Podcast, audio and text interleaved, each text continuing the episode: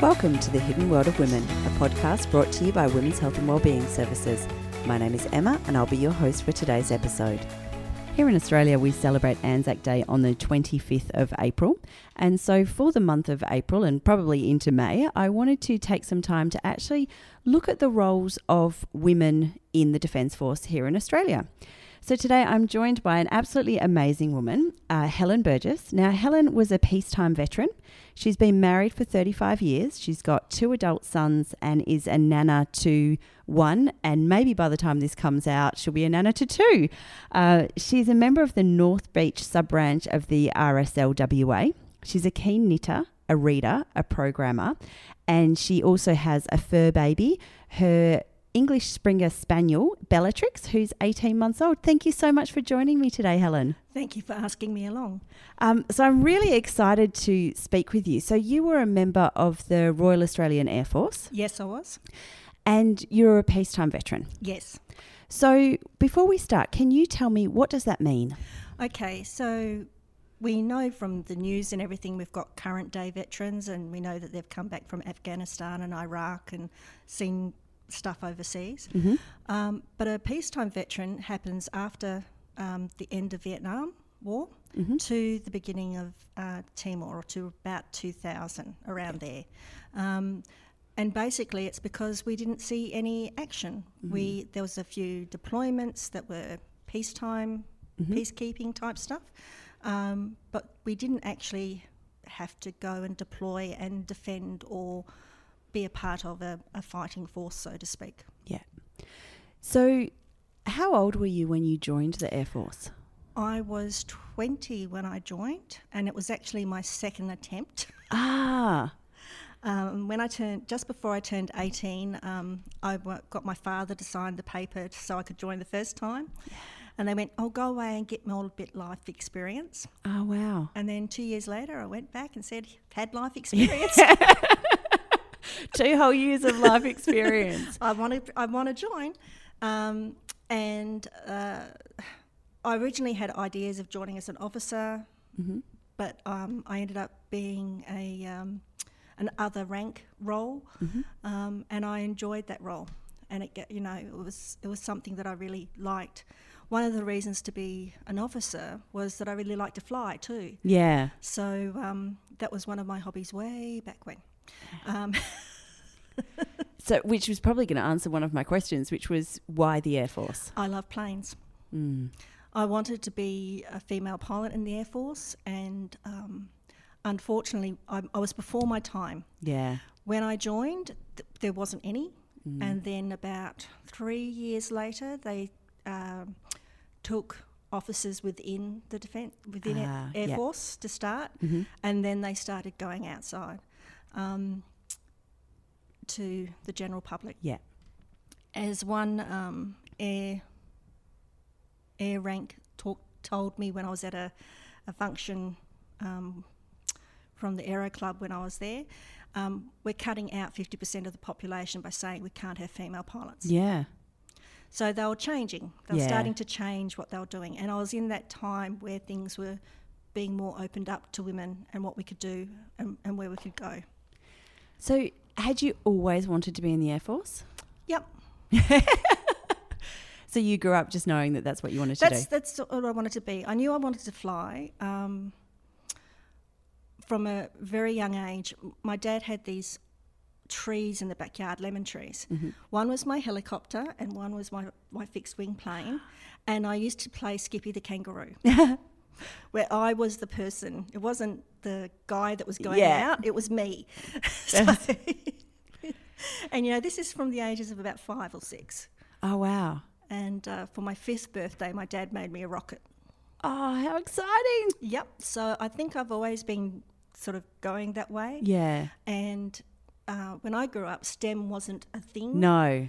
Um, but that's what I was interested in. Yeah. I'm interested in science. I'm interested in the science of flight. I'm interested in chemistry, what works, what doesn't work. And uh, yeah.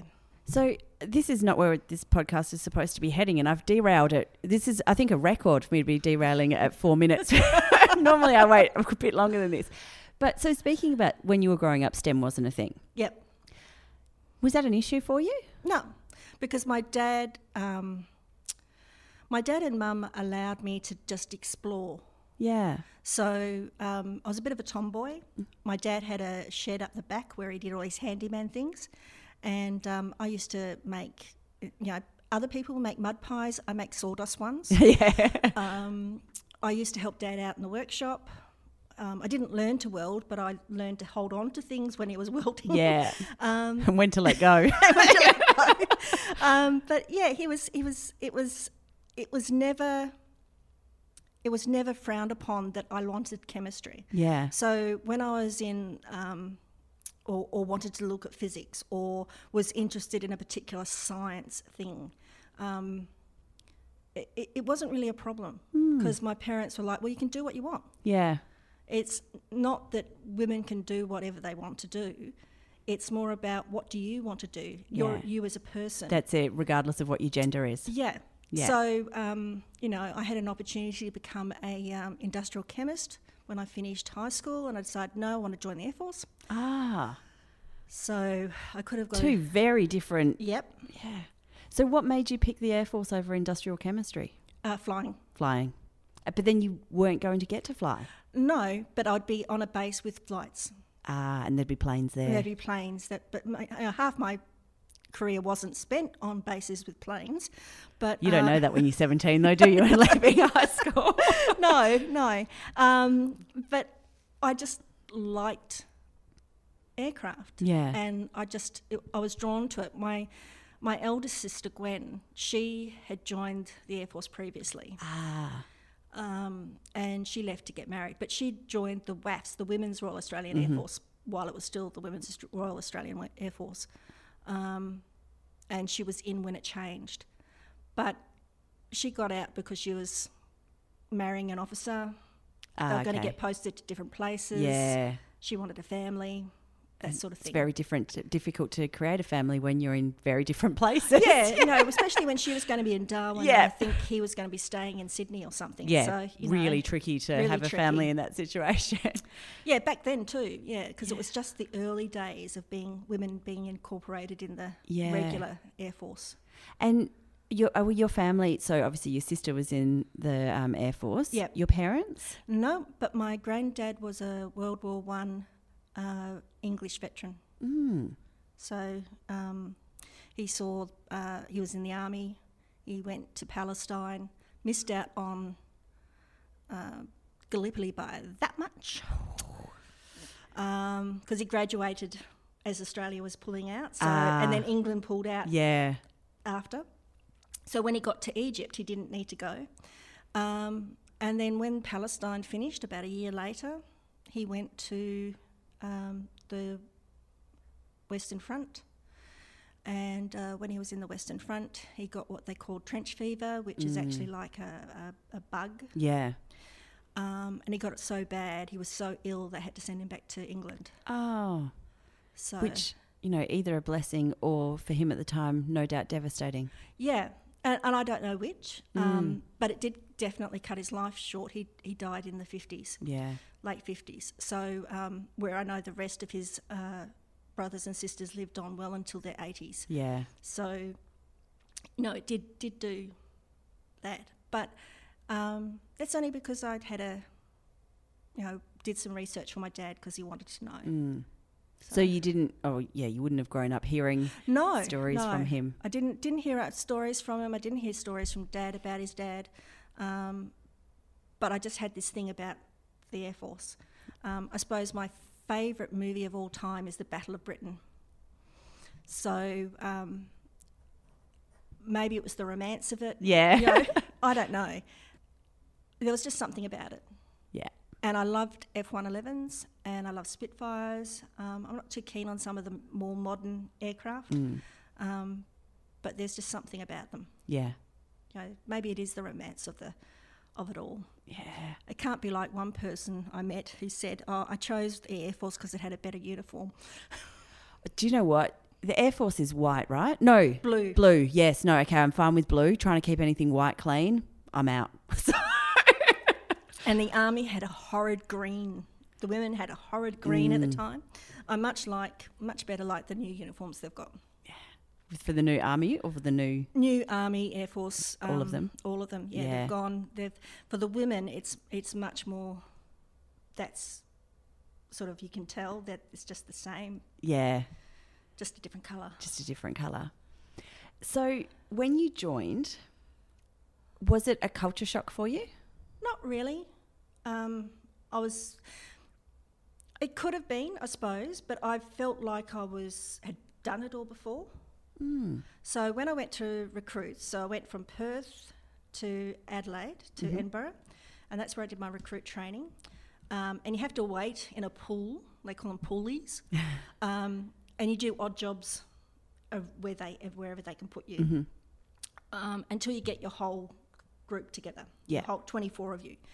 So I had to wait a week or so, um, and then we started the the course, and you just had to do things. And I was used to just having to do things because my dad was fairly uh, regimented, I suppose, in some ways. You know, I had to keep my room clean. Well, it's the same thing in the Air Force. Mm. yeah Um, marching and exercising, well, that was a bit different. Um, but it wasn't anything I wasn't prepared to do. was it were you i guess were there many women who were there Well, when I went through, there were two flights of 24. Mhm. Um, there was one ours and one behind us. And um, I think there was a couple of extra flights of guys as well. But they, we had a, um, an airfield defence guard, an AGI, called Dave Basham. And he had just been promoted to sergeant. He wasn't supposed to have a course, but he was wonderful he, you, you know, there was, um, if you were on parade and he needed to adjust your dress, he goes, ACW, ah, I need to adjust your dress. Yes, Sergeant. you adjust your dress. Good. Don't let it happen again. Yes, Sergeant. um, and- but, you know, after eight weeks with him and having gone through some of, like, one young lady she just couldn't take couldn't take directions just Yeah. didn't have the where for we, the uh, we call it the CDF you know and uh, she was discharged um, as being not suitable yeah don't know how she got recruited, but never mind. Um, and there was a couple of other things that happened on base, and he was really compassionate and got us through. Mm-hmm. You know, um, like when I went through, we had to do um, NBC training, which is nuclear, biological, chemical warfare Yeah. training, in those horrid suits. And one of the things they do is with the gas mask is they put you into a tent full of CS gas or like almost like pepper spray. yeah And uh, this particular gas reacts with moisture. Female bodies, yeah moisture. uh, So the day before, um, Sergeant Basham came up and said, "Girls, you need to do surfboard drill." What's surfboard drill, Sergeant? Uh, well, well, you know how your anatomy is different to our anatomy. Yes, Sergeant. Well, you've got to use those things that you use once a month when you go and do the gas training. Okay, Sergeant. So that's the sort of guy he was yeah he actually helped us because the flight, the, the, oth- the other flight of women, their corporal was an asshole. ah makes a difference Makes a difference. yeah so you had so your whole flight was all women yep, oh wow do you think that made a difference I think so. I think um, we sort of did fraternise with the guys and the boozer and all that Mm. kind of stuff, but I think it did make a difference that we were all there for each Uh-huh. other. yeah and it's not just one or two women out of 24 in a boys club Yeah, yeah. And we were there all for each other. Like, yeah Um, one girl ended up getting medically discharged after three weeks because she had had a back injury and she didn't know. Mm. And doing um, the course, the Yeah. uh, basic training type basic stuff. training course, going over obstacles and Yeah. things, obstacle course, that's it. Um, uh, she put it back out. And after how that, devastating it devastating. She was, and she was a really lovely girl yeah really lovely girl. Um, and we all sort of like most of us were going on to the same uh, training base Yeah. for our trades. Others were going to other places. So it meant we still had a little sort of friendship group when we got to the new Yeah. place. So yeah, How physically demanding was that training? pretty pretty much. Um, like you're marched everywhere, Yeah. and you know, ten thousand steps could be done in half a day because you marched everywhere. Uh, I, I mentioned about the NBC training. Mm-hmm. Um, we had to jog around the block, and these blocks are like city block size. Yeah. Okay. And so we had to jog around, and it was about keeping together. Yeah. So if, whilst everybody was waiting for the last people to come up, they had to do push ups Oh God. until the last people came up. Yeah. So they got the message that You're gonna need to be faster. faster. or not only faster, you've got to keep Stay together. together, Yeah. You know, you, you, you stay together. Yeah. Um, firing a weapon was a bit different. It wasn't something I was expecting. Mm. Um, but at the same time, it didn't bother me because Dad used to do competition shooting, Yeah. so it just didn't bother me because he used to talk about shooting, yeah. so it wasn't a big thing. Um, but you know, you had to be fit. Mm. And I went in with a certain level of fitness and I just upped it again. Elevated. Yeah. Um, and that's something that's different today. Today, when recruits go in, if they're not fit enough, if Mm. Mm-hmm. they're not physic, like they can't run or whatever, they're given a training. Oh wow! I didn't realize that. they, they sort of say, well, you need to do this training Yeah. to get to this fitness level. So, yeah. Ah, I assumed. Well, you're not fit enough. You don't get in. Yeah, it's it depends how badly they're. How un- close are you? How, yeah. how close are you? Yeah. and how much you really w- are wanting it. Um, but yeah, I was always an active, physical, fit youth Yeah. girl. So you know, I played hockey. I liked to play squash. Yeah. I walked everywhere. You know, it didn't. It wasn't marching to me. Was just oh, it's a bit of a quicker walk. Yeah. yeah. Yeah. Mm. And so you finish your Training. training, Yep. and then you go out and You go next to your trade school. oh, okay. So my trade was communications. And Mm-hmm. Do you uh, get to choose that, or does that get assigned to you? I chose it. Okay. So when I when I went to recruits, I ch- uh, to the recruiting uh, office, I actually chose what I wanted to do. Mm-hmm. Yeah. Um, so then I went to Laverton to do the training, Mm-hmm. um, and I spent um, a good six months or so there. Got sent home at Christmas, then came back again Ah. for Christmas leave. They'd send you, you know. Yeah. Um, and I think there was an airline strike at something at the time, so I didn't leave until a lot later Ah. than Yeah. others because getting to WA is like. yeah. Um, but all in all, it was um, you sort of worked out who you were and what you would what you actually wanted out of friendships Mm. because there's a lot of fair weather friends. Yeah. Um, so when everything is going great, They're right there with you. they're right with you. But if you go through a little bit of a tough time, Yeah. You're on your own, love. you're on your own. Yeah. And um, I suppose that's something I learnt in the in the Air Force is that there are these things called fair weather friends. Mm. Because I was wanted to be friends with everyone. yeah. I wanted to trust everyone, um, but I couldn't necessarily do that. Did you find so when you went on to do the trade school training? Mm-hmm. Um, was that mixed cohort? Uh, yes, sort of. what does that mean? Well, the majority of us were girls, Yep. and then as the guys flunked out of the signal Oh, okay. they came to us, and then right down near the end of our training, like the last few weeks of our training, which is all sort of very hush hush sort of stuff, um, they another guy transferred over from the navy, Ah. and he'd never done that work, so then he came in. Yeah. But most of my courses after that point were mixed, Yeah. so And um, I suppose we hear the the stereotypes that, and whether or not they still exist today, but that women have to prove themselves more than their male cou- counterparts Yep. in the forces. Did you experience that? yeah. yep, So, in what ways? In what ways? Um, getting through the work quicker, Mm, just being more attentive to details, particularly when you get out. Um, having guys, I remember when I got on my first shift um, in Sydney at the telecommunications unit in Sydney, and it was a night shift. It was three o'clock in the morning, and I'm one of two girls on the shift. mm-hmm. Um, the other girl's gone off and done what going to do a job, and I'm there just sort of watching the monitors, so, so to speak. And the guys start up with those jokes. Mm, You know, like, have you got half a bar of chocolate? Or do you like chocolate?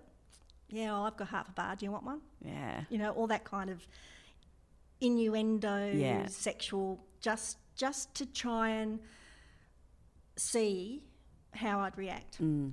So I told them I can't remember the joke, but I knew I had a joke that was really bad, and I told it, and they looked at me and they went, "You win."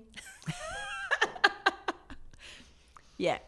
you know so there was that there was the um, some of the corporals I, I worked under or worked with said um, well i expect you to i don't expect you to dig a trench and i said well why not Mm. i can handle a spade can't you handle a spade he says well i'm not giving birth and i said well i wouldn't expect you to you don't have the parts Also, that's not on the job description. exactly exactly At no point do I expect to be asked to give birth for part of my role in the Air Force. exactly. Um, but he was talking about that women thing. or, Yeah. I bet you can't lift up this table, but it's a table he wouldn't be able to lift either. Yeah. So you're like, excuse me? yeah. Trying to really be this stretch of, of what it is. And, Yeah. and I suppose there are some old crusties out there still. Yeah. Um, hopefully, there's not. Hopefully, the- nothing's been learnt or passed down, Mm. or which which tends to happen. How you how you how you, How you deal went with- up through it, so you. yeah. Yeah. Yeah. So um, hopefully that's changed, and I think that's one of the reasons why it's so hard to change that culture. Mm. Is the boys' club culture is because it's always been a Exactly. boys' club culture. Yeah. And so did you find that, you know, with so with the jokes that once you'd kind of one upped them and put them in their place, then you were one of the boys? Yep. Yeah. And and that's literally how you had to be. Because Mm. if you were a precious princess, You, were going to be treated like a precious princess. You were and- treated yeah. like a precious princess, and that wasn't the role. The role was to work together. Yeah. The, the, the- you know you have esprit de corps and camaraderie. Mm. The esprit de corps is the working together. Yeah. It's I have your back. yeah. How can you have your back if you don't trust me not to be a precious princess? And that's, I guess, that's kind of where it comes from. Have you know, with a couple of conversations that I've had with men who have been in the defence forces, they've struggled, and I think it's because of what they've what they've heard from senior officers, but they've struggled with women in it because. Well, I need to know that if I'm in a difficult situation, Yeah. that she's going to have my back, and how can I trust it? How can I trust a woman? Yeah. Um, so, you you can't be a precious princess, I no, guess, because you you, can't. do and you can't treat at it times like a, people's lives are depending on it. And and that's the whole thing. You go out if you're out in the field, you've got to depend on them. And I think that's for why for a long time we weren't allowed to go out on any of the deployments yeah. or go to those jobs that required us to have the guys' backs. I, it's why I think it's one of the reasons why the army took such a long time Yeah. to let the women be more do more roles Yeah. um, because there was things like, well, if you're a woman and you kill someone, how is that going to affect you? Well, how does it affect Same the way guys? that it affects a bloke, I'm going to guess. Yeah. Yeah. um, A lot of the stuff that we do in the Air Force, or when I did it, there was when I started, there was no thing, such thing as sexual harassment Mm-hmm. because the Act wasn't in. yeah. There was no such thing as OH&S. There was um, a lot of the stuff that the, that they have today, that they have frameworks around to do that with. I didn't have. Yeah. So you either sucked it up or you got out. And by sucking it up meant that it wasn't meaning that you condoned it or you didn't like it. Because there have been times when, for instance, in Darwin, I've been promoted to a sergeant. I was in, an, in a unit and there was a mainly male tech office that I had to walk through or tech workshop. And I turned around to all the guys and I said, There is only one word I don't want to hear out of your mouth. If I hear it, I'll put you up on charge. And they said, What word is that? And I said, It starts with C and ends with T. Yeah. I don't want to hear it.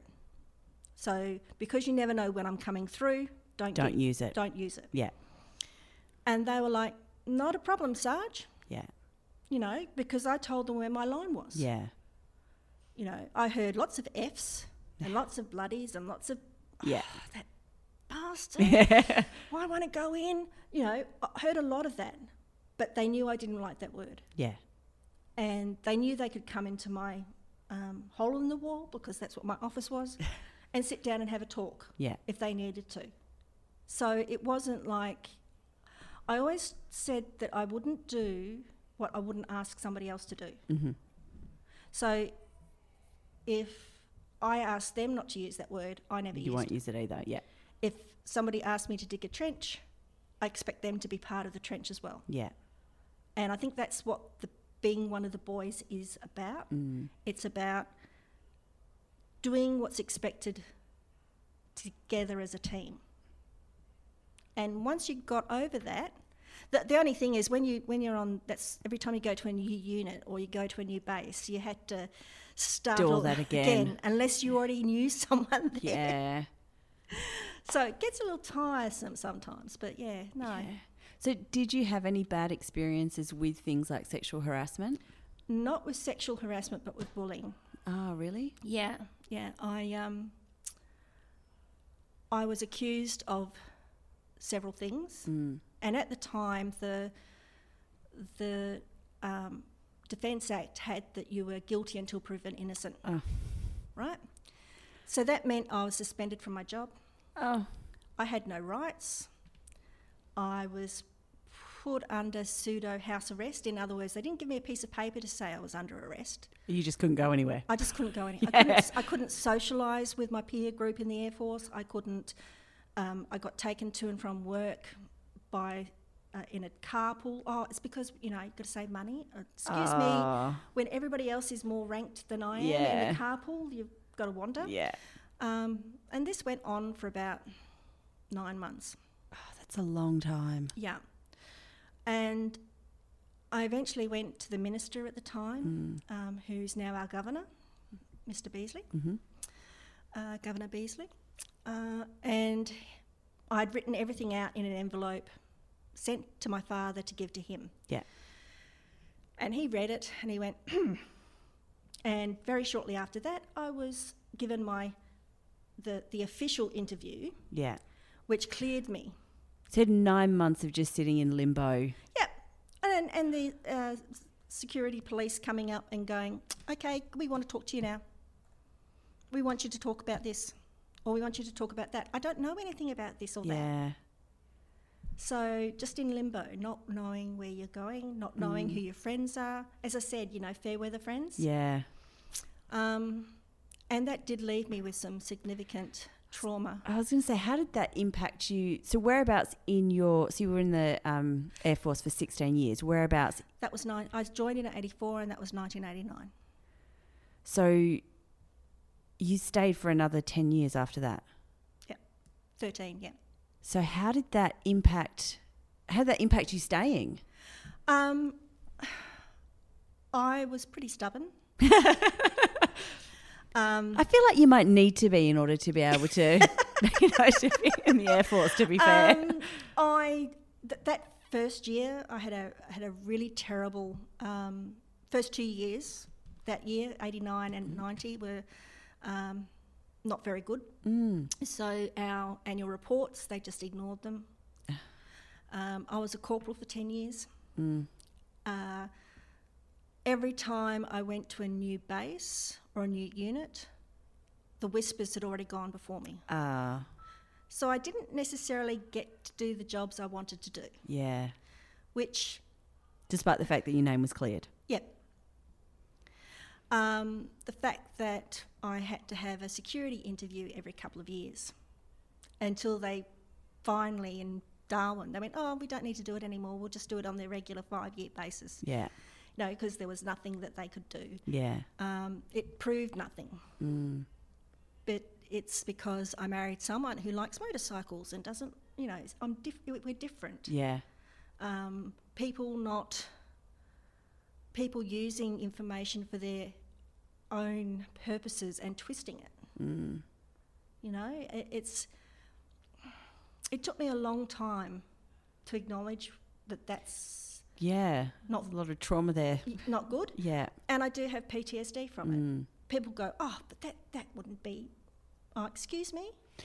Yeah, I think people have this idea that PTSD comes from a really big thing that happens, Oh, It's you know, not.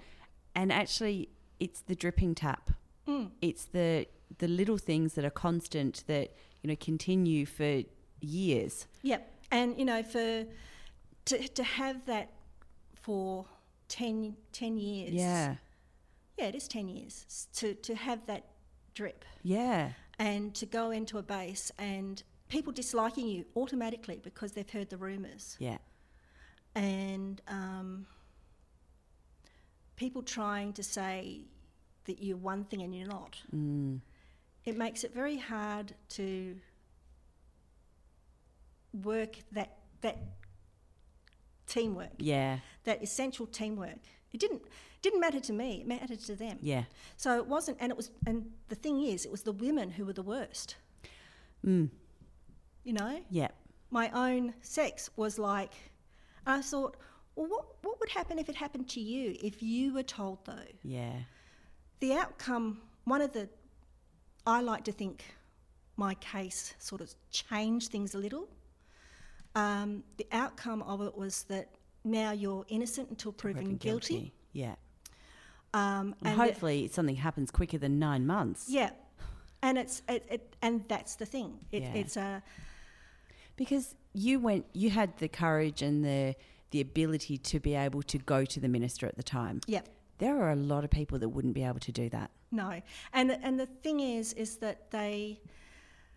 There's a lot of things said about well, if you go to the minister, you can kiss your career goodbye. Mm. Yeah. If you go and do to the ombudsman, Yeah. you can kiss your career goodbye. And I suppose in some ways maybe that did happen, Mm. but um, that ten years as a corporal taught me a lot of stuff. um, because it it made me realise that for me to get that next rank and Mm. and to have the people who you need to give you the reporting score to get the next rank Yeah. not treat you um, as though you're uh, Damaged goods. damaged goods or the letter A Yeah. or the red letter, you know, Yeah. that sort of thing. That that it takes time, Mm. and um, And that must be difficult as well when you are moving bases. yeah, Because cause I was sort of thinking, would it have made it easier that you were moving bases because you'd you'd had that experience for nine months, but then when you moved, you get a chance to start afresh. But you didn't No. because the whispers went before you. So because that's one thing I'll say about my mustering. We were really good at passing on the rumours. we had we had the channels to do that, yeah, being in communications. So uh, yeah, it was you know um, but i did have but in doing in saying that i also met a lot of people who believed in me Mm. and um, it just made it hard for me to work with groups of people yeah, because you'd get people who'd go oh i don't want to work with her yeah. why not No reason. exactly Yeah, exactly and and i suppose this is the first time i've said it publicly that i you know i've told my family and Mm. my friends what i've gone through yeah. but I've never told Outside of that circle. outside of that circle. So Oh. Yeah. th- this is a world's first, guys. um, and I can laugh about it. It doesn't. It. it How long did it take before you could laugh about it? um, about tw- oh, 2016. Yeah. So I post RAF. I joined. Um, I went to teach at TAFE. Mm-hmm. and some of the stuff that was happening, the, the social isolation, the, that sort of stuff, near the near the end of my time at TAFE, that Yeah. sort of um, was there. Um, so I ended up, and, and I was suffering from PTSD. I was going to say, I imagine I've heard that a lot about the TAFE culture, and I know I'm sure that there are some TAFEs that are awesome, but that must have been quite triggering. Yeah, and the last two years, I think it triggered the most, or two Yeah. or three years, it, it got triggered, and I just I didn't didn't know why I was so angry. that Yeah. people couldn't follow rules. I was getting really frustrated. How hard is it? um, so, you know, they they informed me about the voluntary redundancies really nicely. They said you're targeted, which is another thing that's sort of a trigger. Um, but I ended up taking it, Yeah. and um, and it also meant that the Christmas before I left, I'd rung up Open Arms or VVCS as they were then. And I talked to someone, and then I started going to counselling every week, and we started working through it. And because the trauma is so long ago, it wasn't a, It's not a quick process. it's not a quick process, but it was about rebuilding me. Yeah.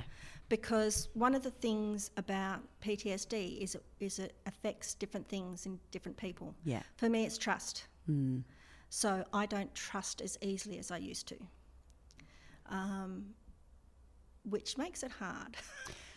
It does, and um, I I didn't grow up in a military household, but I um, grew up with you know, my dad was a police officer while I was Yeah. growing up, and he got to a point where he didn't trust anybody Hmm. because people lied to him all day, Mm. and so he'd come home and was expecting everybody to lie to him, Yep. and so.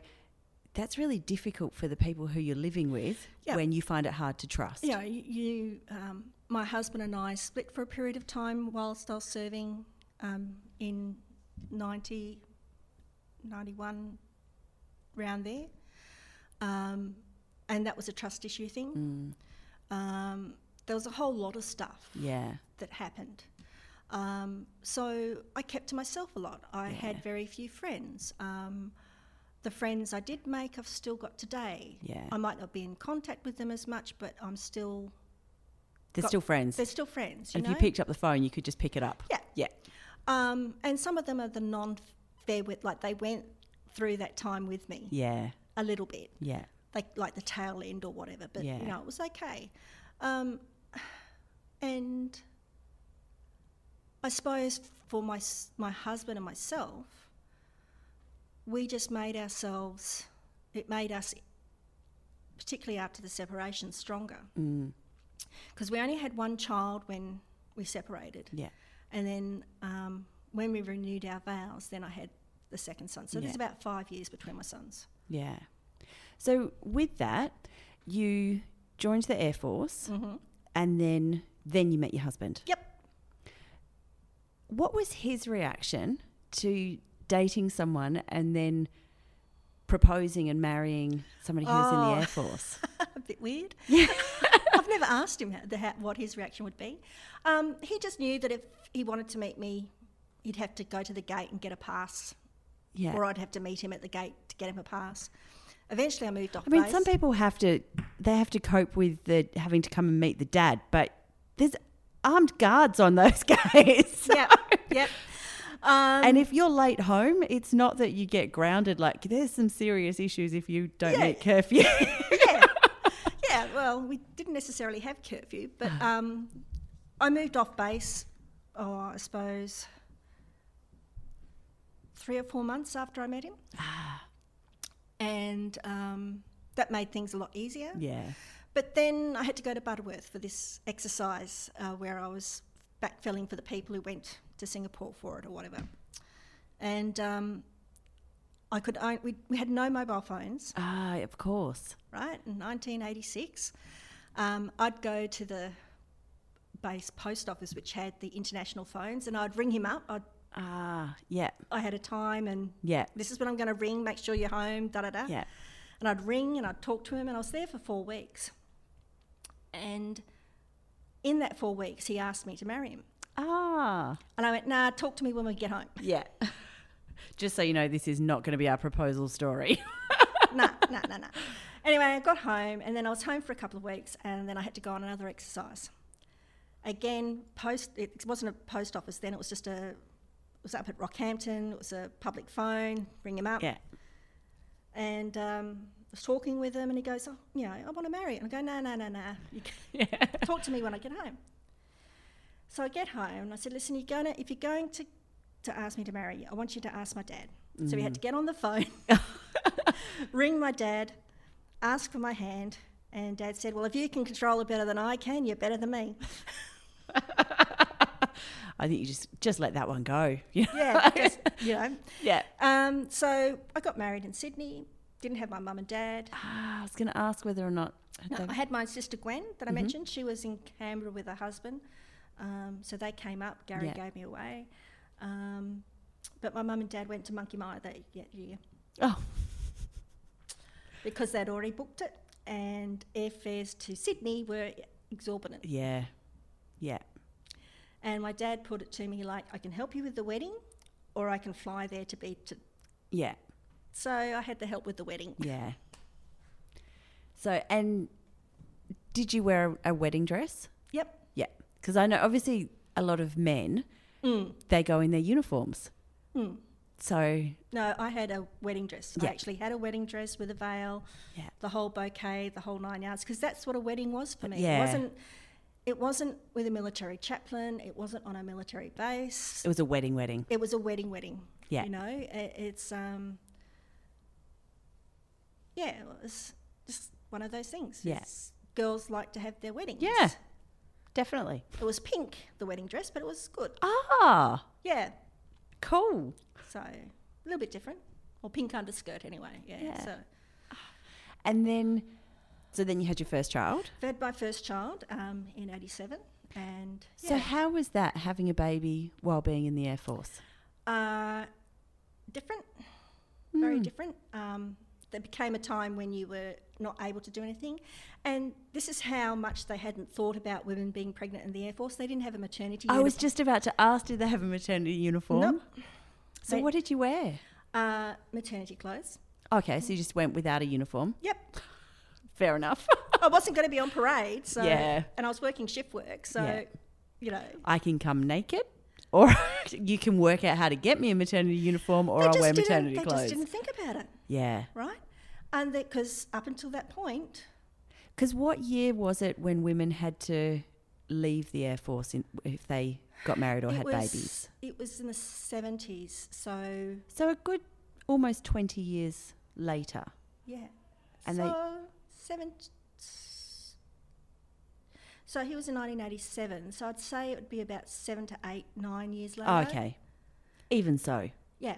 I guess I was going from 70 to 87, going, that's nearly 20 years. They should have done something by then. Yeah, but they still should have thought about it. Yeah. You know. Um, Because surely you weren't the first no. to have a baby. No. No, I wasn't. So they've thought about it and gone, yeah, look, probably not many will do it. So let's just ignore it. Yeah, maybe. I don't know. Men were in the unit. Um, that you know, Yeah. uh, to make the uniforms. Um, and then, um, so all my health care was done was covered. Yeah. My hospital stay was covered, but as soon as the baby was born, I had to have private cover for him. Ah, okay. Yeah. So my husband's private cover went from a single to a family. Oh, oh. right. And it's expensive when you, you're one parent and one child. Yeah. Yeah. Th- th- No, yeah, but we wouldn't not have it. Yeah. Um, and I took three months off. I had a bit of leave, so I had my my twelve weeks. I started six weeks before, six weeks after, and then I had some leave. hmm And that was easy enough. There was like not much pushback around that. No, the pushback came about when I wanted to breastfeed. Ah. Yeah, how did that go? Well, see, I was expressing at work, Yeah. and some of the girls who'd never had kids were still early. Well, Yeah. they were only three or four years younger than me, but you know, Yeah. why does she get to have odd hours to go for her breaks? Because otherwise her boobs are going to explode. Explode. And, then- there's going to be milk everywhere and it could actually be squirted right at you. I felt like saying that. I wish I had. But anyway, they, they made the uh, the complaint to a senior NCO, oh my goodness. Like, to a male, no less. I'm sorry. I guess I was expecting that you may have had pushback from men, but to have the women put the complaint in. hmm to a male who then had to come to me and say, Helen, listen, can you try and work out you're expressing around the breaks times? I said, no, it No, it doesn't work like that, doesn't love. work like that. You know you're with your wife, it doesn't That's work it. Oh, like that. I'll just switch them off and switch them back on again when I need to pump, shall I? Although the funny thing is, I did have, it was a night shift and I had it in bottles. Yeah. And one of, they ran out of milk and they didn't go over, because it was raining, they didn't go over to the kitchen to get more milk. Ah. And one of the guys went, gee, this milk feels funny. I said, which bottle did you use? so Yeah. there was that sort of funny side of things. Yeah. But um, the whole thing about the girls pushing back, that was like, and so at four months, my son went on to formula. yeah. I'd been back at work for a month and And they made it too hard. yeah, That's terrible. Yeah. And I know that that's, you know, 1987, times have changed, but women should be supporting women. yeah. It was, it was almost like dog eat dog, you know? Yeah. because we I, and I don't know why. It's Hmm. never. It's always bugged me that they did that. Yeah. So when I had my second son, again in the air force, no maternity uniform, five Mm-hmm. still years, five years later. five years later, they thought about it the year after. they put one out the year after. Um, I had him. I was off for four months. Came back. I was in a different unit.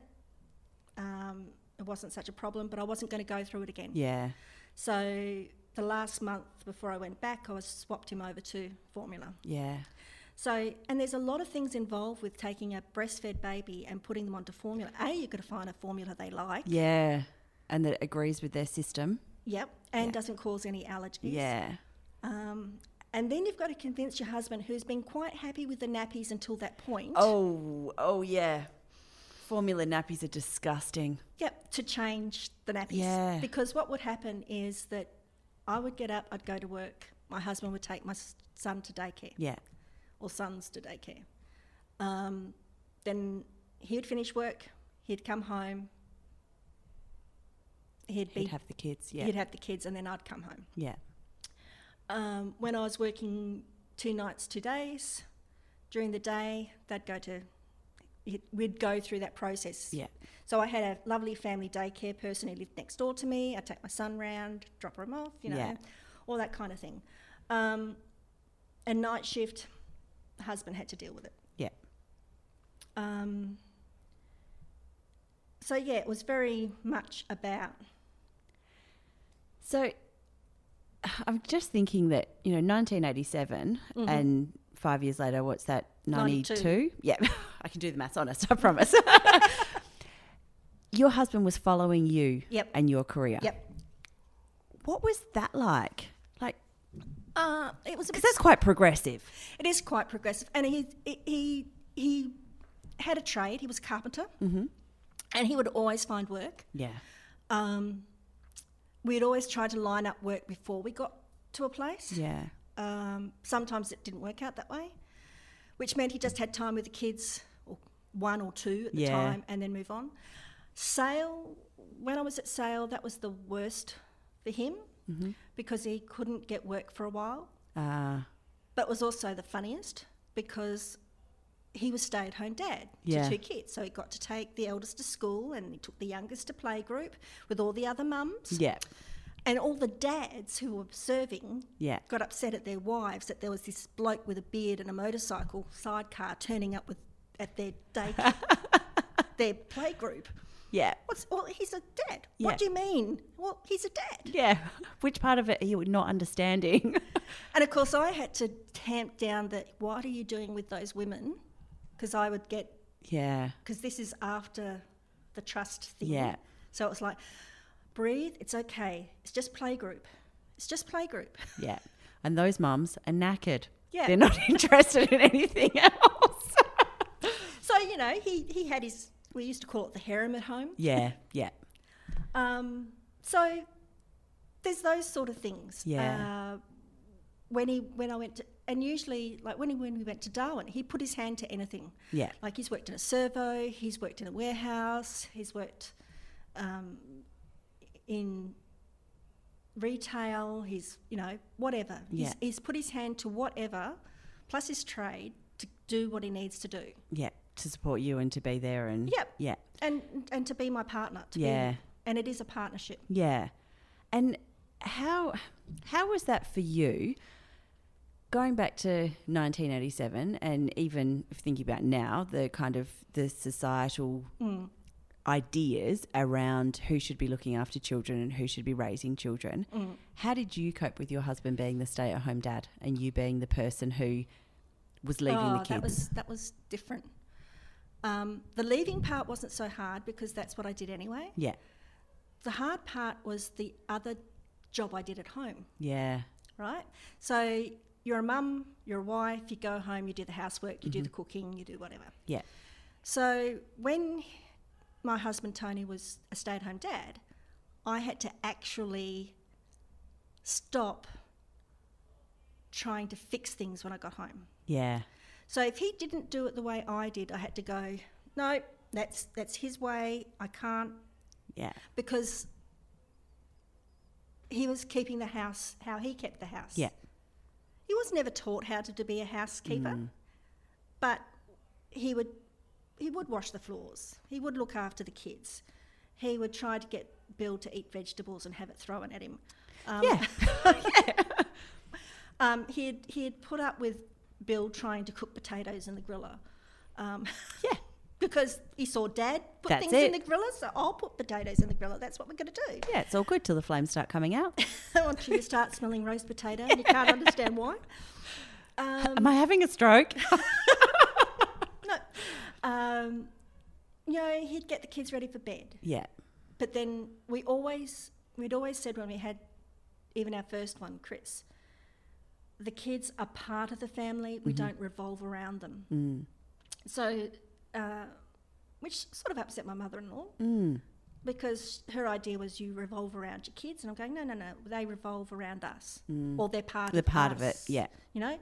So um, it meant that we had to be cohesive. yeah, The kids tried to play us off against each other. Well, that didn't work, yeah, and and they knew they knew if they were in trouble, you don't go squealing to mum Yeah. because mum would just send you back to dad. yeah.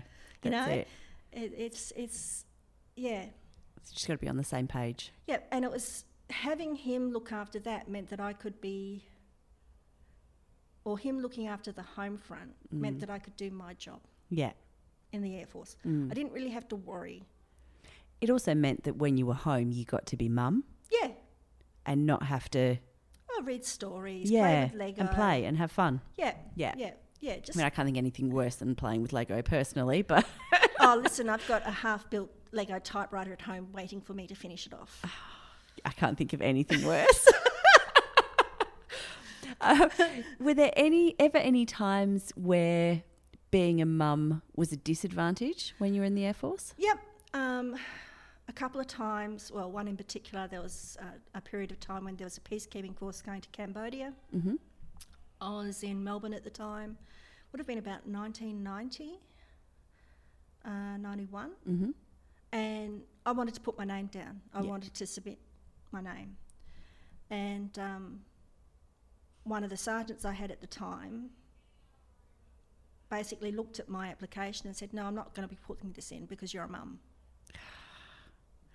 And I'm like, Yeah, that's not your call to make. It's not your call. But I let it go. Yeah, I wasn't, eh, you have to pick your battles. yeah, right? Um, and I think that's something that's different now Mm. is that mums are no different now. ah, okay, Yeah. Okay, so and and like I'm talking ninety, yeah, early nineties. yeah, That's still it's not- still only like ten years from being fully amalgamated. Yeah. in, you know. yeah. So um, We have to give them a little bit of w- leeway. yeah, yeah. But the disadvantage I'd have to say is the other way round. Mm, because if the school rang and my son was sick, I couldn't just take off. yeah, yeah, Um, I would have to check that I was able to leave, mm, and sometimes I couldn't.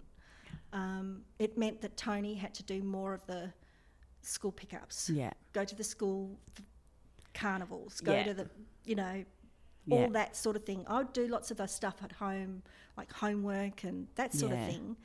But, um, But he was there for the moments. yeah, Mm. so when I got out, and my youngest was still in early, like early s- primary school, Mm. it meant that I could take. Yeah. And when he was in high school, I got to do canteen for the first time ever. Yeah. Um, You're like, this is what I was missing out on. yeah, basically, I did it for a term. yeah. Um, and you know, I I was able to be there for them, and Yeah. and I was able to do things like uh, when my youngest was doing his E. TAE Mm. or TEE or whatever Yeah. they call it now, I was able to take that three months off Yeah. To be there to support him. to be there to support him. So we distressed the house, Yeah. Nice. so he had no stress. He just did what he had to do. Mm. Yeah. Wasn't on his back about studying because that's not how it works with a person like him. Yeah. Um, I don't think that actually helps anybody. no, So No, but it was just it, it was just nice to be able to take that time. yeah. And I suppose now being a grandparent, it's nice that I can still I can take that time. Yeah. You know, if my um, granddaughter needs me to go and be at a carnival, Yeah. if I'm given enough time, You can be there. I can be there. Yeah. Um, if they need me urgently, they can get, give a call and I can Mm. be there, Yeah. which was something I wasn't able to do while I was in. Yeah. So I still have so many questions, and I'm aware that we're running out of time, which is really unfortunate. um, what would you say to girls who are thinking about joining the Air Force? that you really have to be prepared to be one of the boys Mm. or part of a team. Now, those two are very different. Yeah, in, in some ways, Mm. but I suppose I'm looking at it coming back f- to that camaraderie Yeah. thing. That to me, being one of the boys is being being able to be accepted. Yeah. I suppose that's what I would say. Yeah. um, that you're being accepted and that you can do what you need to do. Understand that it is a tough life, Mm. that uh, you are on duty 24 hours a day, seven days a week, 52 weeks a year. Mm. And if you do get sick, you have to go to medical parade before you can get sick leave. Oh, and, and, your, s- and, and your boss has to then okay it that you can go on leave Yeah. um, I've n- only once did I ever have it rejected for a cold Oh, or flu or whatever. Yeah. You know, oh, you're not sick enough. Um, I think I'm dying. yeah, I wouldn't have gone to medical parade if it wasn't for yeah. Yeah. Um, that you know that that it is. You are expected to dig a trench. Mm, You are expected to dig in, and the ads that they have on now show that. Yeah. You've got to be, um, but you've also got to think about what you want out of life. Mm, Is if you w- think that you're going to meet your Prince Charming in the military, might not happen. um, if you want to have a family, mm, um, or you are a single mum and wanting to go in, understand that you're going to have to have those backups in Yeah. place Yeah. if you're deployed. Um, if you do find your Prince Charming, again, you're both serving, you've got to have those backups in place. mm. Um, because without that, you can't do the job. Yeah. If you're worrying about outside stuff, you can't do the job. And you've got to be able to do the fitness, lug those packs wherever you need to do, and just get on and do the job. So, with that being said, what were your highlights? What made it amazing? What made you stick in it for 16 years, was it? Yep. Um, the odd times I got to go on the planes. really. Yeah. Um, I remember going on a particular special flight. Um, it was a s- 15 hour flight. And I saw some amazing things going from almost from Sri Lanka all the way through almost up to uh, the China Sea, South Yeah. China Sea. Um, saw some interesting things, Mm. saw some not so interesting things, but being able to go on that flight was special. Yeah. Um, getting on a Hercules and being drowned out by noise, not so much. Um, showing my kids that there's more than just one city. Uh, Because, Oh, of course, your kids would have gone everywhere with you as well. yeah, I'm sort of thinking about your husband following you around, but all of, I didn't even think about the fact that your kids would have Yep. had different schools and different schooling systems. Yeah. all those problems. Yep. and even like WA has a different a starting age to some of the other states. Used to. Yeah. Doesn't anymore, but it used to. Mm, But it would have done when your kids were. Oh yeah, yeah, yeah, yeah, So I have um, my eldest. They tried to put him in his year group, but he didn't. He wasn't at that. Yeah. Yeah, it's- there's problems. Yeah, um, yeah. But just showing, you know, taking my kids away. Yeah. Um, being able to show them different parts of Australia. Mm. Um, having my husband there Yeah. and I suppose the friends that I made, the friends that I hardly pick up the phone to, now, Yeah. but I can pick up the phone. The ones, the ones that are They're there. they're there, Yeah. those non-fair weather friends. Yeah. Um, and the fact that I can go into an RSL sub Mm. branch meeting, and I can sit down and I can listen to the blokes be the blokes, and think, yep. I'm a lone woman here. Yeah. Uh, oh yeah, we do have women in the in the meeting. yeah. sort of thing. You know, a, a lot of that stuff that they call sexist or inappropriate or whatever now, Yeah.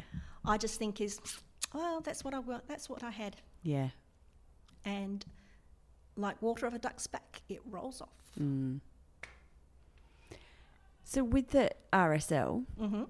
how important do you think it is that people, you know, for people who have perhaps left whichever kind of service it is, how important do you think it is that we have RSLs available? Very important. So tell me why.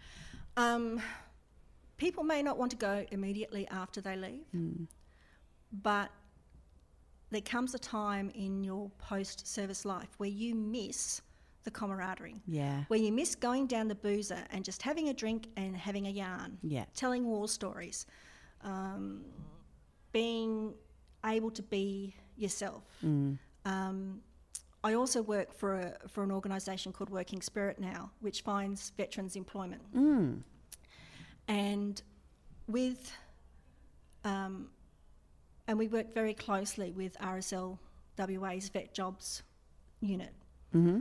So, one way or another, we help them um, get work. Yeah. But one thing you miss when you get out is that no civilian job allows you to have what you had in the in the military. Yeah. That knowing someone's got your back. Yeah. That you don't have to tin plate your ass. Mm. That you don't.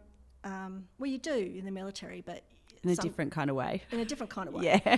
um, that that you're a unit that's doing something which is defending Australia. Yeah. Now I joined. Yes, I joined the Air Force. Mm. I love the Air Force. I love I love I love flying. I love planes. But I also joined because I wanted to do something for my country, Yeah. serve my country. Mhm. And there is nowhere else where people understand that except at an RSL. Yeah. And like I said, I don't have the experience with the armed forces um, outside of the work that I do kind of with the health service. I do spend a fair amount of time with men who have served. Um, and for them, it's being in a room with somebody who has shared experiences. Yep. Because, yeah, they, there's such limited opportunity to know that, you know, and so many of them have experienced PTSD Yeah. but to know that you're not the only person that's sitting in the room that's got PTSD. so oh yeah, and and to know that um, like some of my friends in at North Beach, they've had it, they've tried to self medicate, yeah, they've become alcoholics, they've got Yeah. through it, yeah, and they're like, "Are you hanging in there?" yeah, yeah, yeah, yeah, I'm hanging in there. Oh, good. Don't forget, call if you need help. yeah, You know, it's, And, and some of them are the most gruff blokes going, but they'd be the first person to be there if you needed the help. and and to and to know that they've got your back. yeah. Yeah. Mm. Not only as individuals in your sub branch, but the RSL has people's backs. yeah. You know, there's so many facets to the RSL that can help veterans, and um, it's more than just a commemorative body. Mm. Um, they can help you with financial counselling. They can help you with um, with finding a job. As I said, with vet jobs. Um, I'm going to be honest, I thought it was just about the discounted beer. No, you mean there's more to it than just Yeah. discounted beer? um, there's there's the whole thing about uh, m- making sure that our veterans do stuff. yeah. And I'll be honest, it took me a long time to get to the RSL. Yeah. It took me a good ten years to get to the RSL. Yeah. But in having said that, um, I wondered why I waited. Yeah. And so, two things from that. One, you talk about telling stories. Yep, How important do you think that is? very important. Mm. I think that um, we all have a story. Yeah. And the only way we know that someone else has a shared experience or understands where we're coming from is if we hear their story. Mm. So even though, uh, like when I first joined and I was trying to find out if I could get any help about how to get recognition by DVA about my PTSD, which I don't, but the white card helps, they were like, like you when I told my story. Yeah. How could they? Yeah. and you know they but they understood yeah. that there's two sets of law you know you've got civilian law and you've got military law and never the twain shall meet Mm. Yeah. you know um, so telling the story is part of the healing Yeah. Mm. part of being able to laugh at it to, to if you can confront it and tell a story like i did I- like i didn't get into the nitty-gritty i just Yeah. said that something happened Yeah. well, so what? Something happened over in Afghanistan and Yeah. it screwed up with my head. Yeah. And you don't even have to say why, but telling the story helps. Yeah. And knowing that, in, and knowing that in telling the story and hearing stories, you're not alone. Yeah. That yeah, I definitely agree. And that's you know, we kind of have a catchphrase that for this particular podcast that my story makes a difference for that exact reason. Because when people hear it, they know that they're not alone and it decreases that sense of isolation and um, and also somebody else has made it through. So may if they can get through it, maybe I can as well. And I think, it, um, like I saw the podcast that you did the other day about the um, lady who went into a field that wasn't. You know, Yeah. if you see one, you can be Yeah. one.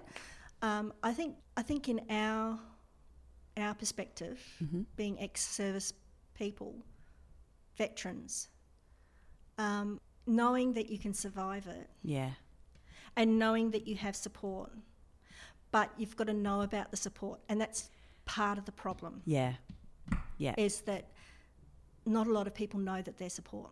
So you spoke about RS, so the RSLs, and then you spoke about Working Spirit as Mm-hmm. well. Are there other support places? So there was soldiering on. Is that There's still, still, there's is still that soldier on. around? Mm-hmm. Uh, there's still soldier on. There's buddy up. Um, they do activities. Um, sailing on is another one where you get to learn how to sail a, sa- a yacht, sailing yacht. Cool. Um, and there's also other like Open Arms and a few other places. I know that on Working Spirits um, website, there is a list of different places Oh, awesome. and different support organisations. yeah. Um, and our newsletter that we send out once a week has places like Buddy Up and Yeah. uh, Connected By is another one where you can go and build a surfboard. um, so there's you know lots of there's lots of different things. There's the, uh, our veterans forward, so you can actually learn to be blacksmithing. Ah, Okay. that sounds really cool. Yeah. So there's there's lots of things that people can do yeah. that can help with that camaraderie thing. And I think the other thing too is um, when you discharge, you don't know what you can do. No. and part of the reason I work at Working Spirit is to help people because I Yeah. never had it. Yeah, and that's um, that's probably one of the other questions that I had as well, is around that.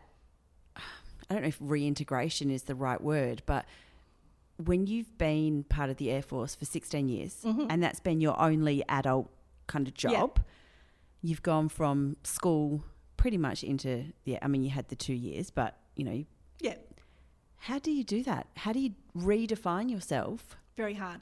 Mm.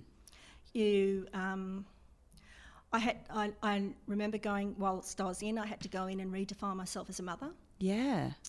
um, and I had to make a break so when I'd leave work I had to have enough time to change myself into being mum Yeah. and we used to say to the boys once mum's out of uniform it's fine Yeah. it's okay but when she's in uniform don't bugger Yeah. um, then when I left I felt like I was in quicksand Mm. I didn't know whether my skills would cha- would integrate or be useful Yeah. outside. I had a set of skills, um, but how do I define them? Mm. And this is all stuff. That And how do I create a resume when I'm not allowed to talk about a whole heap of things that Yep. I've done? Very much so. Yeah. Um, and that's one of the things that Working Spirit does now. Mm. We take that stuff they give us Yeah. and we help them with the resume Mm. or reverse market them to an employer Yeah. to say these are the skills they have Yeah. because it's more about our leadership, Mm. our collaboration, team building, analytical thinking, critical thinking, um, all that kind of stuff. Yeah. And one of my bosses when I was in TAFE used to say, How can you say that? You haven't, you've gone from A to B quickly. How can you do that? And I said, That's because our what I was taught to do. Yeah. And she would discount what I had to say because I could go from A to Z Yeah. and discount everything B to Y Yeah. in Because between. I can already see that they're not going to work. yeah, So we're going here. yeah. Yeah. And, and that was like, No, I need your reasons. It'll be a lot quicker if you just trust me. yeah.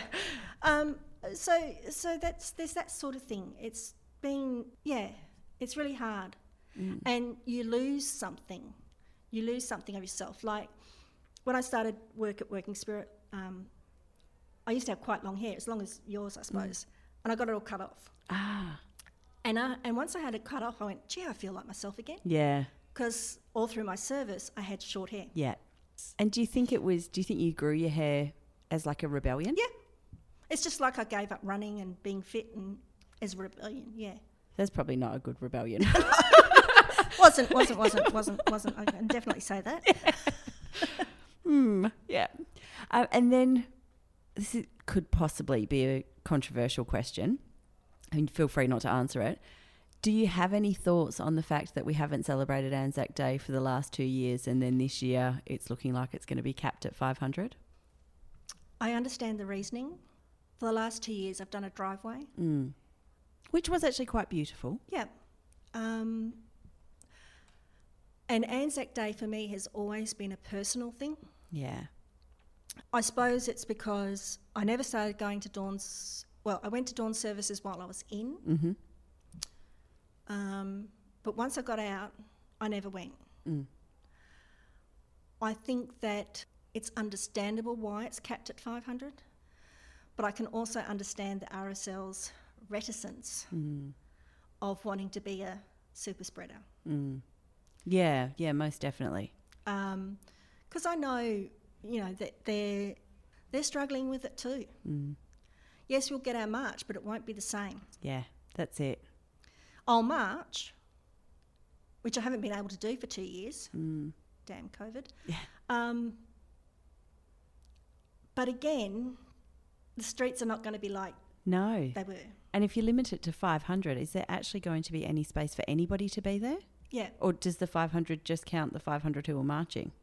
no, that's everybody else. Okay, phew, that's something at least. Yeah, so you know, the but then again, how many of them are going to march? Mm. Because all the older ones may decide not to march Yeah. because they don't Don't want to risk it. don't want to risk it. Yeah, And you know, that's a conversation. That's a daily conversation. yeah, And I think that living with COVID is about it's a moral obligation. mm.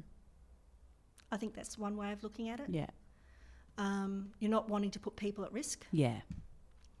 So that might be a bit controversial, but I, I've studied philosophy and I've studied a few other things, you know, it's just, you know, that's the way I see it. Yeah. And again, it's the good of the many Mm, outweighs the good of the one. yeah. Good old Spock. Yeah. And yeah, I haven't I didn't ask you this before we started recording, so it's okay if you don't know the answer and I'll just delete this bit. But have you thought about what Anzac Day actually means to you? Yeah. Um, I. It actually means sort of like um, it's a time for me to reflect on my own service. It's a time to reflect on people I know who have lost their lives in service, um, who were like my grandfather, Mm. um, who went to war and then came back not quite right Yeah. or 100% because that's what happens with every serviceman. I was going to say, I think actually, I don't know anybody goes to war and comes back, whether they come back whole or whether they come back the same person that went. Yeah, that, that doesn't happen. Mm. Um, it gives me time to reflect.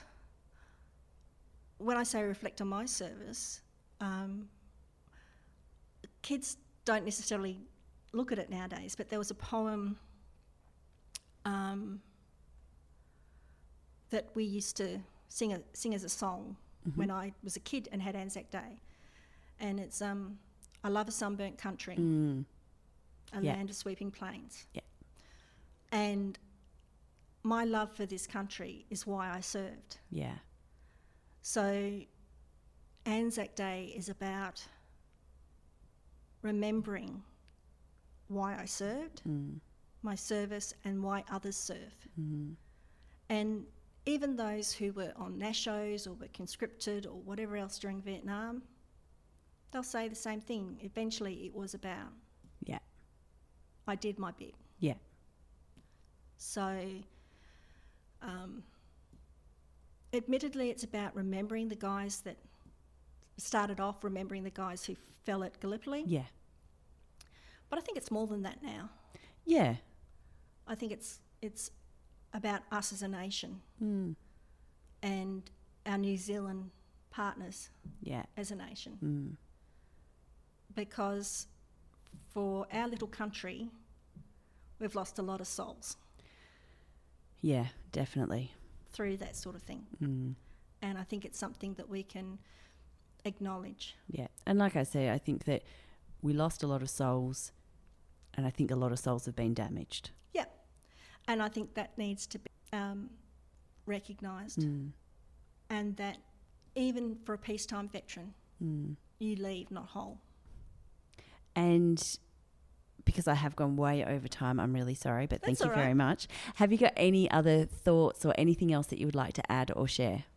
No, not really. I just, I just think thank you for the opportunity. Um, you had a world first. yeah, I'm appreciative.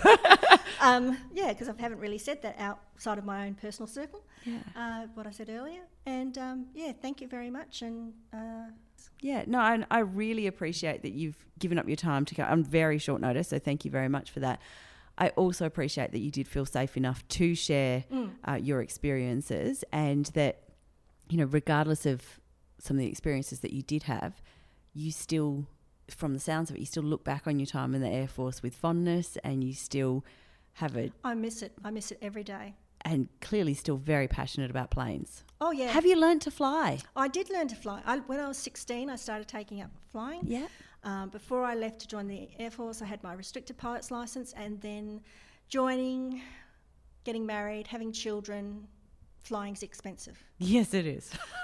But on, Probably the, one of the most expensive hobbies I can think of. but on the upside, when I'm in a commercial flight, I can tell when the plane's going to take off, and I can tell when it lands. Can you, you know, if something happens and they put a call out, do you reckon you could land the plane? Oh yeah. It's just like I, yeah, I, I reckon I'd have a good go at it. Yeah. Um, but uh, it'd have to be something really bad for that to happen. Yeah. um, okay, well, thank you so much for your time today. I really appreciate it. Thank, you very much.